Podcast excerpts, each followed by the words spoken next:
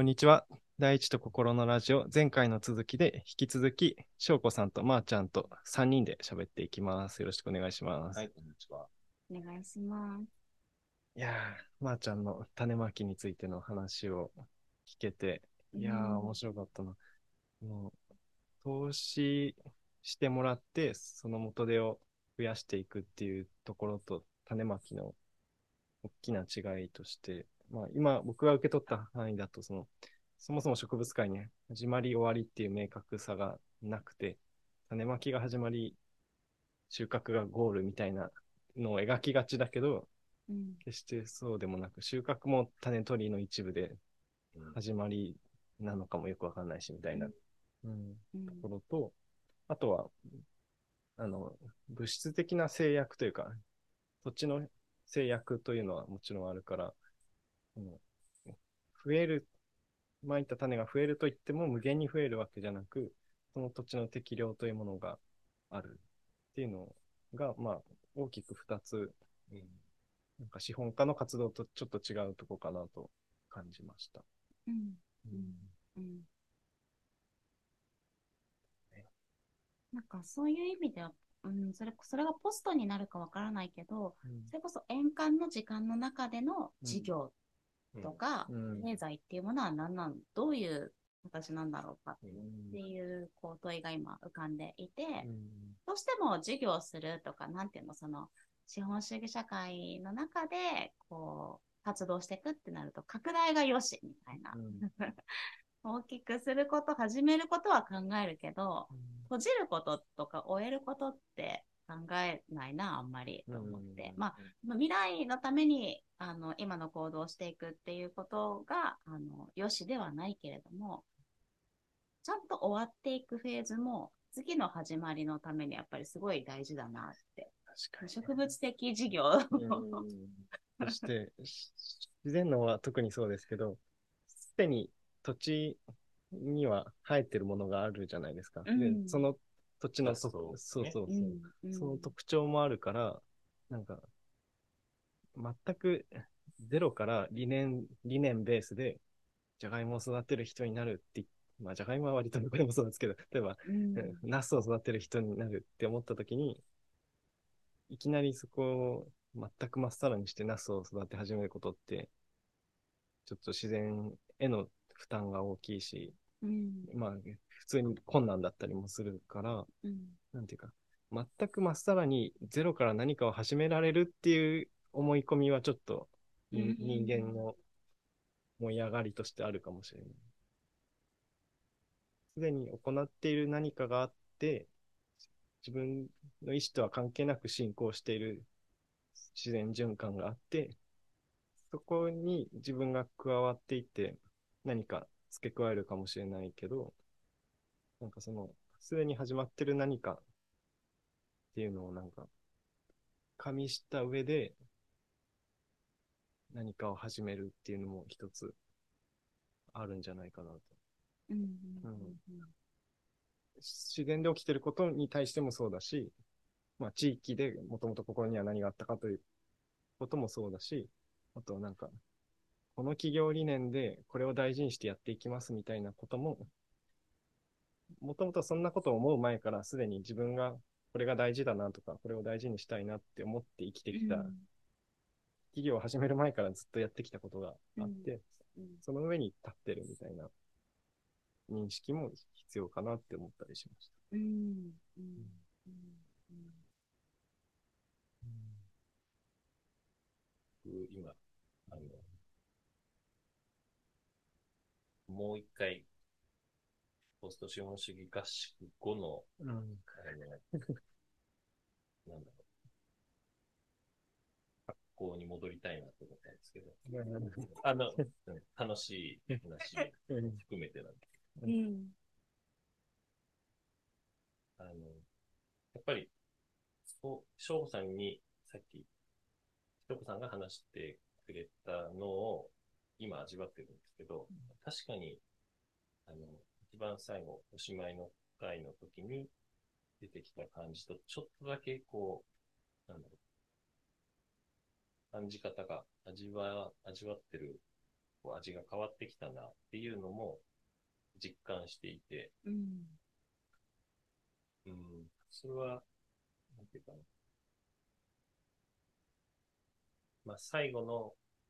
こう、じゃあみんなで共有しようっていう時に、マイポスト資本主義を出してもらったんですよね。社会とはっていうのを、ちょっと、い一旦ちょっと別目線で、自分自身の中のポスト資本主義って何かあるかな、みたいなので共有したんですけど、あの、その時に、えっ、とね、僕はなんか、やりたいことをやっぱり続けていくみたいな話をしてたと思うんです。で、今ちょっと感じているのは、なんか、それをさらに、こうなんか言う、なんかこう、よりシンプルに感じているのは、なんか、ああ、そっか、大切にするとか、丁寧にするっていうのを、こう、大切にしたいな、みたいなのが、なんかあって、うーんと、別に色眼鏡をかけて言ってるわけではないと思うんだけど、資本主義のこうシステムのな、まあ仕組みの特徴としてうん。大切にするみたいなのは、まあちょっとそれも大事なんだけど、一旦置いといて、そんなんだろう、事業の拡大とか、資本の増増加みたいなのには大切にするっていうのとは別にしても増えていくからっうん。ていうのがきっとあるとは思ってて、そこで、なんか一個一個の何かを大切にするっていうのを、やっぱちょっとこう、軽く見る傾向がある社会になっちゃってるなっていう気はして、僕もその、あの、要素を多分に含んで、まあ生きてきたなとは思うんですよ。で、あるから、やっぱこう、ポスト資本主義っていうのが、まあ、い一つの、もうなんか、あるとすれば、こう、その人の、その人その人にとっての大切なことをちゃんと大切にするのも、こう、許されていくうん。資本主義みたいなのかなとも思いも出てきてうん、さらに言うと、ああ、そっか、俺、そんなことを言ってても、なんか、家族とか、妻とか、人間、向き合う、向き合う人とかを大切にするのを結構おろそかにすんな、みたいなのを、めちゃくちゃ、フィードバックが返ってきて、ああ、なんか、全然経済活動とかとは全然関係ないけど、僕の中のマイポスト資本主義は、とりあえず自分の子供とか、うん。妻とかをうん、なんか、なんか大切に関わるっていうのはどういうことなんだろう？もっと大切にできることあるかなとか、自分の気持ちも大切にして、関わり合いの何をどう大切に見ていけるかなっていうのうん。こそ、うん。い日常でできるじゃないか、みたいなことが、うん。なんか浮かんでます。いやー、うん。本当に。うん。おろそかにする癖をめっちゃつけて育ったんだなっていう感じ。いや。うん。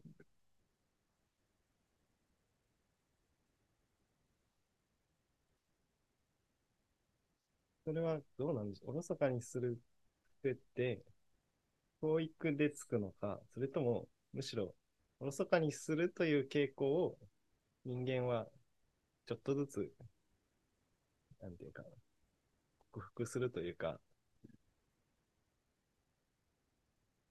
鍛えていくものなのか、どうなんでしょうね。うん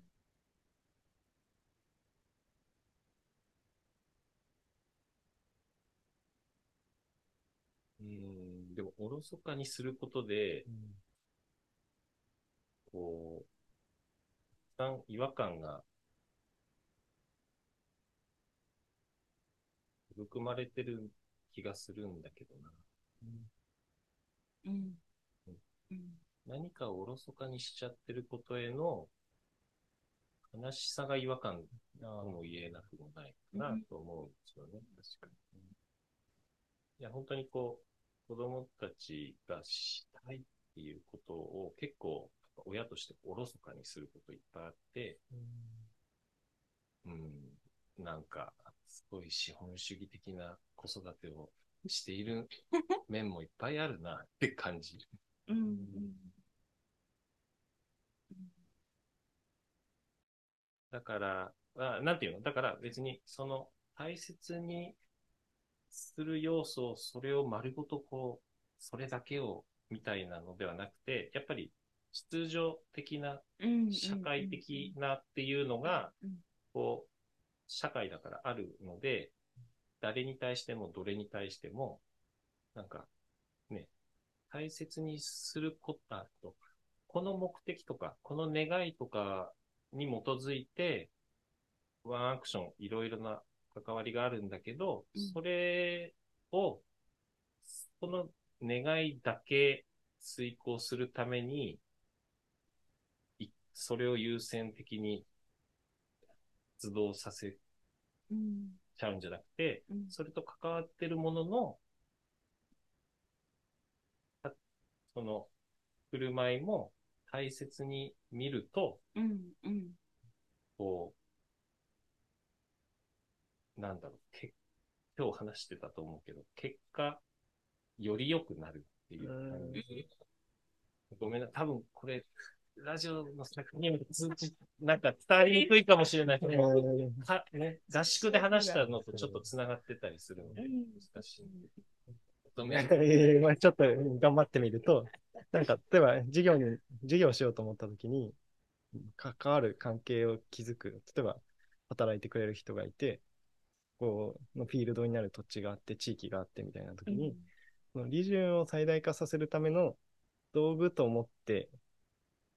その者たちと関わる、関わり方を、割と資本主義っていう枠組み自体は、そっち方向に私たちを仕向けてくる。でも、そうやったときに、例えば従業員の人がどう感じてるかとか、この土地がその活動に対してどう応答するかっていうことに、割と鈍感になったりするんですよね。うんで、僕らが今回の合宿の中で結構キーワードだったのが、対話的に関わる、最双方向的に関わるみたいな言い方で、まあ、自然に対してもそうだし、人に対してもそうだし、で、対話的に関わると、普通に考えると時間がかかるわけです。そうじゃないやり方よりも。だから事業的には遅くなるし、収益も落ちるっていうのが予想されうる。んだけど、今回の話では、いや、むしろそっちの方が、結果、物事がスムーズに進むし、なんか、早かったり、より、なんていうんだろう、利益を出せたりっていうこともあるんじゃないみたいな話をした気がします。しかもこう、飽和的な幸せもうん。高まってもいるよね。それは間違いなくそうだね。うんうん。それは、こう、け定量化できないけど。うんだから、僕かな、みたいな。俺もそこやってないじゃんって、結構妻に指摘されたりは前からしてたんですよ。だけど、そうだよなって。本当の身近なものを大切にこう、自然農の畑を観察するかのように、子供、妻とか親みたいなのと対話的にもっとできる余地いっぱいあるなって感じ。一応フォローすると、別に全然、あの、ややろうとしてると思うし、やってるようには見えるけど、あの、おばあちゃんの反省としてそれを言ってるそうあの別に、全然子供のことをあしらうお父さんではないから、というのはちょっと言っておきます。よりそれってもう社会としては、うんなんていうのかな。なんかこう、マッチュアってこの成熟さが求められるような感じもしていて、そもそも、あなた何大切にしたいのっていう、その、あの、まー、ちゃんが今回合宿中よく言ってた、その内なる自然みたいな、うん。その自分の内側の声を聞くって、なんていうのか、イイージーなこと、優しいことでは、か優しいじゃ簡単なことじゃないって言って、そもそも、あなた何大事にしたい？私何大事にしたいの？っていうところと向き合うっていうこともそうだし、じゃあ、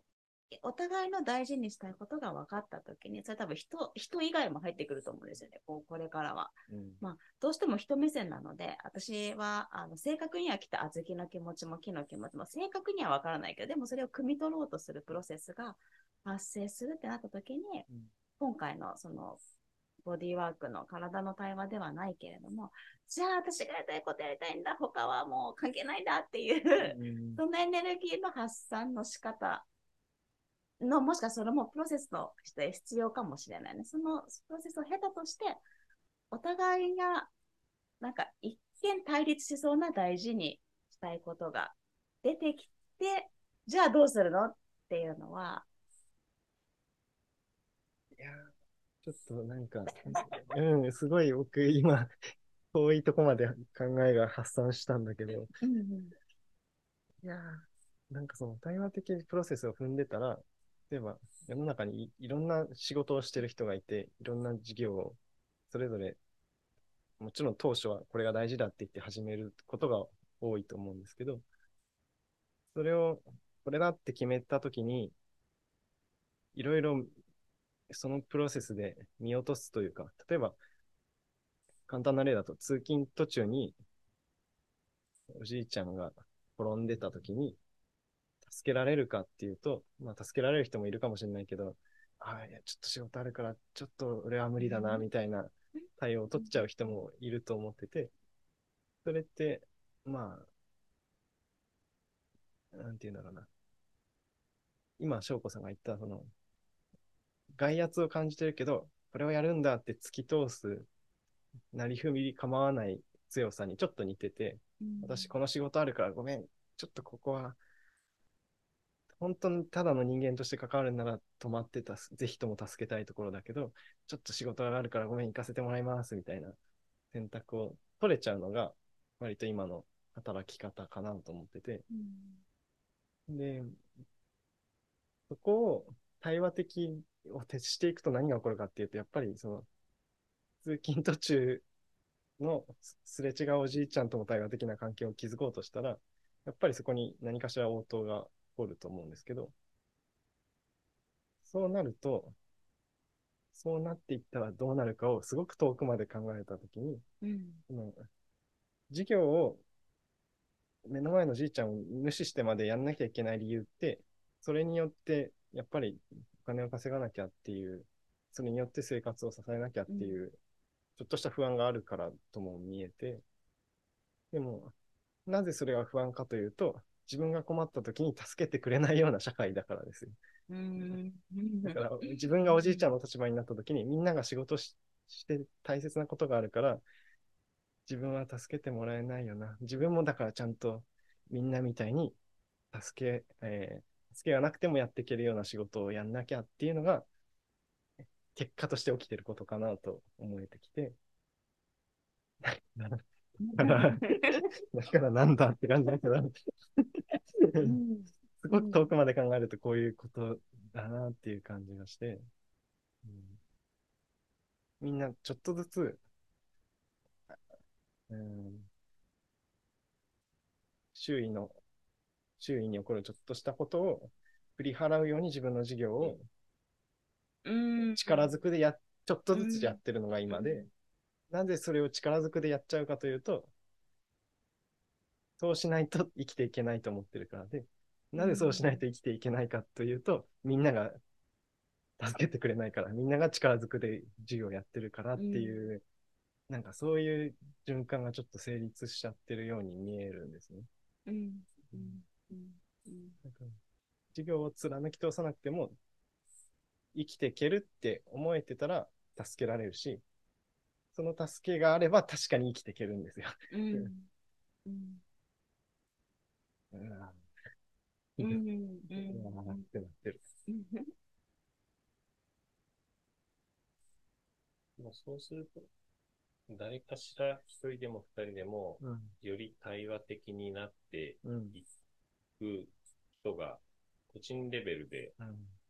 始めれることも、その、うんマイポスト資本主義的かなとも思うよね。うん。例えば、年寄りを助けてしまった。対話的になったことによって。うん。で、そうすると、その後、勤め先に行ったら、うん。なぜ遅れたんだって言ったときに、こんな老人がいたので、助けたんですけども、すみませんでした。その約束の時間にはちょっと遅れてしまったんですけども、うん。そんなことをしてたんです。っていう対話をちょっとしてみて、うん。うん。で、まあ、その上司なり、同僚なりが何言ってるのみたいなのになるけど、うん。でも、それでも対話的に行くみたいなのって、うん。めちゃくちゃめんどくさそうだけど、うん。でも、なんか、それを大事にすることもうん。いいじゃないかなって思わなくはないよね。さやっぱりそれって市場、ね市場にと、資本主義社会の特徴のうちの大きな特徴の一つが、やっぱ市場にとっていいことが良しとされるっていう、うんそれが多分やっぱすごく強くて、今まで。でも、お年寄りを助けること、家族を大、まあ、家族をちょっと大事にするっていうこととか、それ以外のこともあると思うんですよね。なんかお家でちょっと何かを育てるとかもそうだけど、市場以外のなんか social good みたいな、 social だけじゃないかな。なんか地球にとっての good みたいなものの、なんかこう、総和がもうちょっと大きくなってくると、いいね、おじいちゃん、みたいな。うん会話しようか、みたいな。なんか関連して思い出しちゃったことがあって、この前、つくばで、うん。スーパーの前でちょっとカフェスペースみたいなとこで本読んでたんですけど、そのスーパーの入り口になんか、なんとかキャンペーンですみたいな感じで立ってるおばさんがいたんですよね。うん。で、僕はお店の外からそれを見てたから、ずーっとそれをやってるのが見えるんですよ。で、なんか、今だとなんとかが割引ですみたいなのを、来る人来る人全員に話しかけて、まあ、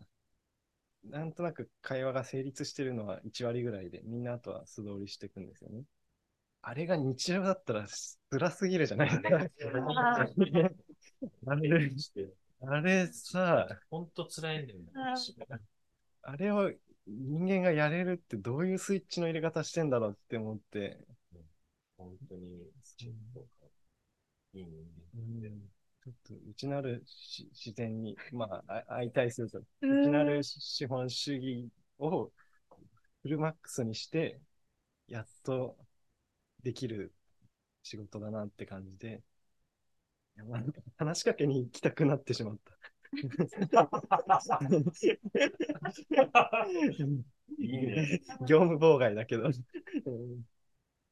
うんで、なんか、ちょっとその、それを見た経験があったからかはわかんないけど、うんその後僕もちょっとスーパーに入って、うんそのおばさんとは喋れなかったんですけど、なんかめっちゃ寒かったんですよ、スーパーの中が。うん野菜コーナーだけが寒いとかあるけど、たまに。なんか全体がめっちゃ寒くて、なんか、カゴを並べてるおばさんに、これなんでこんな寒いんですかって聞いちゃいました。ね。え、これは食べ物のためなのか、来る人のためなのか、どっちなんですかって聞いたら、食べ物のためですって言うから、ああ、じゃあまあしょうがないですねっていう話になったんですけど、うん。え、でもやっぱ寒いですよねみたいな会話もちょっとできて、うん。それはなんか良かったなと思う瞬間でした。うん。あ待ってうんうん。なんか、こう、まあ、ちょっとテーマが対話になっちゃったけど、うん。こう、とはいえね、社会の中で、こう、忙しく動いてる人たちを、こう、こう捕まえて、対話的にっていうのって、その人のモードがもう全くうん。整ってない時だと、うん。本当にただただ、なんかこっちが傷つくだけだったりすることもあるから、それはまあ、あの、なんていうんだろう。すぐに何かがっていうわけではないとは思うんですけど、でもやっぱ特に子供の中だと、そもそもがこうなんだ、こう、こっちを向くし、準備がいつでもできてたりはするから、うん僕はこ子供に関し対してとかだと、本当にこっちが対話的であれば、ある、あろうとすればするほど、本当こう、成立する余地があるのに、僕は。時々素通りしてしまうみたいなのは、ちょっと、あるな。でも逆もあるもんね。なんか、畑一生懸命やってる時に、おばちゃんが、いや、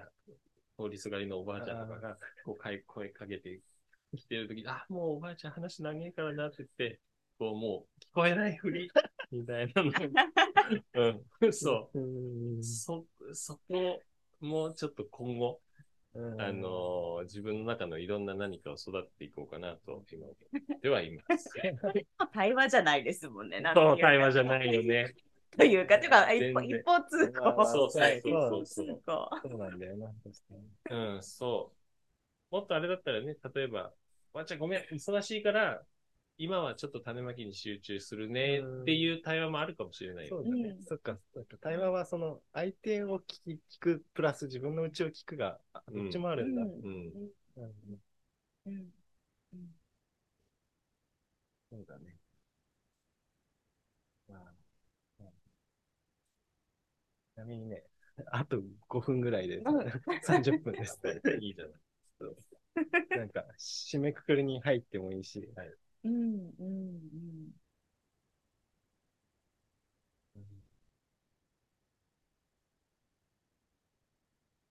なんかこういう場が、こういう場っていうのはなラジオじゃなくて、あのポスト資本主義合宿的なものが世に広まって、うん、そう事業拡大とかそういうニュアンスだけじゃなくて、世に広まっていくことがすごい大事だと思っていて、じゃないと多分、そもそも資本主義というものを認識しないし、自分がどういう世の中に生きていて、何を大事にしたいかっていうことって、やっぱ日常生きてたら無理だと思うんですよね。なんか、あ、やっぱ家族大事にしたいって、まあ、じんわり日常を感じることもあるかもしれないけど、やっぱちょっと離れてみて、その考えるっていうことがすごい大事で、一体どうやったらこのカルチャーが育まれていくんだろうかっていう、あと5分。それは私はもう持ち、やっぱ持ち、これも持ち帰りたいことの一つだなと思って、それこそすごい忙しい時ってもうなんかもう2泊3日取れません、1泊2日取れませんという方たちもいっぱいいいらっしゃる。で も一方でビバッサナじゃないけど、ちゃんと10日取る方もうん。いらっしゃるっていう、なんか、なんか時間の流れの、ちょっと流れを、の変化っていうのはなんか、ずーっとこう毎日毎日本詰めてじゃない流れの中に身を置くっていうのはなんか、すごい大事だよなーって言っております、今。なんだったら、翔子さんのところで、ポスト資本主義リトリートやっても面白そうですね。いいですね。森の中で。またちょっと違いそうだね、それは。うん違うじゃん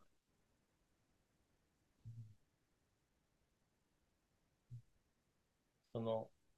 いや、こう、拡大で、今、ちょろっと言ったじゃないですか。うんで、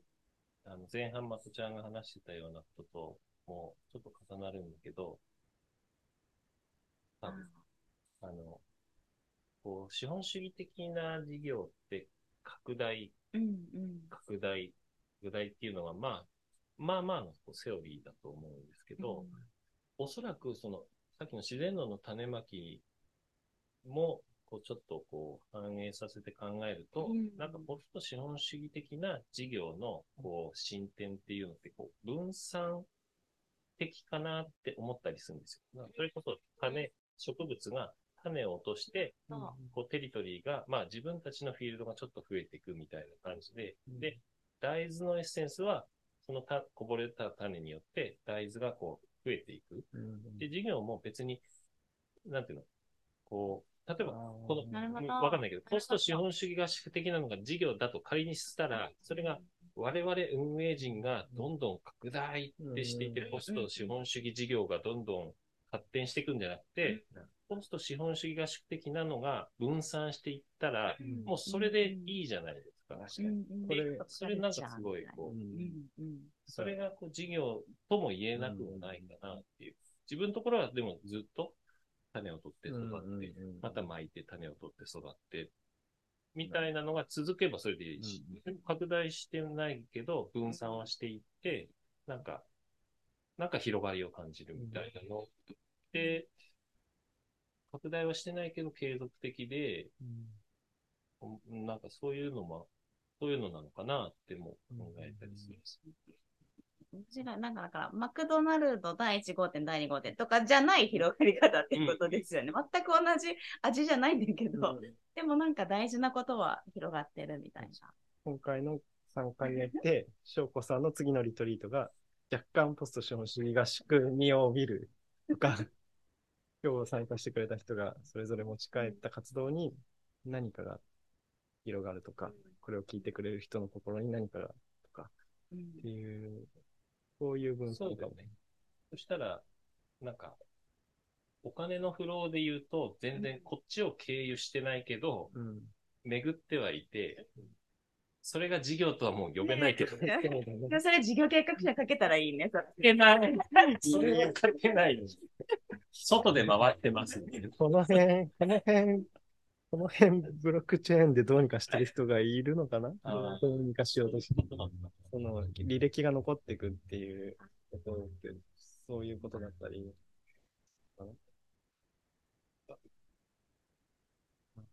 ちょっと、極端的な頭では考えにくい世界の広がりだけど、まあ、出てきてはいるのかな、そういうのが。うんうんうんうんして、一旦締めくくりましょうかね。はい。はい。まだまだ対話は続きますが、今日はここまでにします。はい。ありがとうございました。ありがとうございました